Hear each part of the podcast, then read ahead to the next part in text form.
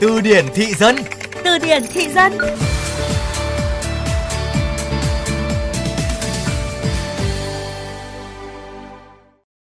Con bé đấy nó nói mà ta chả hiểu ý văn học của nó là gì Nói theo ý văn học thì mọi chuyện xảy ra đều mang đến cho chúng ta những bài học tốt đẹp.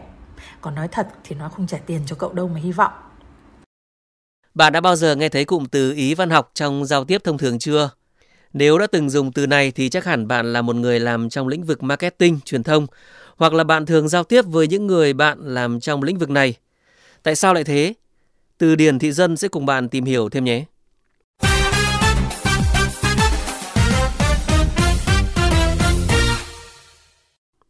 Cụm từ ý văn học được cho là có xuất phát từ các bạn học trong các trường đại học khối khoa học xã hội, báo chí, truyền thông, văn học. Ban đầu thì nó có ý nghĩa là để hỏi vặn lại các trường hợp nói năng diễn đạt lòng vòng, khiến cho người nghe không hiểu là người nói muốn nói gì. Điển hình như một cậu trai trẻ đi tán gái nhưng mà lúng túng lắp bắp, nói không rõ ý, đến nỗi mà anh bạn thân phải nói thẳng với cô gái rằng ý văn học của nó là nói yêu em đấy.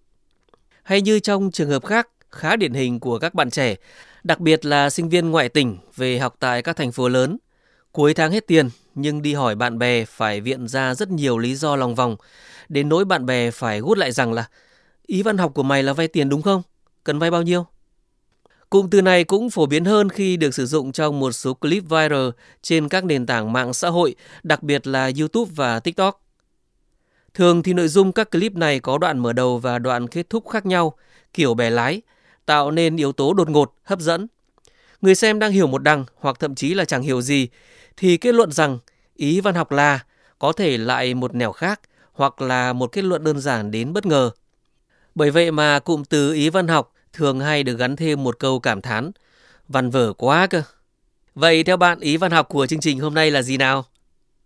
Hãy cùng làm phong phú kho từ vựng tiếng Việt của bạn cùng chương trình Từ điển thị dân phát sóng trong khung giờ cao điểm sáng và trưa hàng tuần trên VOV Giao thông. Để nghe lại chương trình trên các thiết bị di động, thính giả có thể truy cập website vovgiao thông.vn hoặc các ứng dụng Spotify, Apple Podcast, Google Podcast. Tạm biệt và hẹn gặp lại.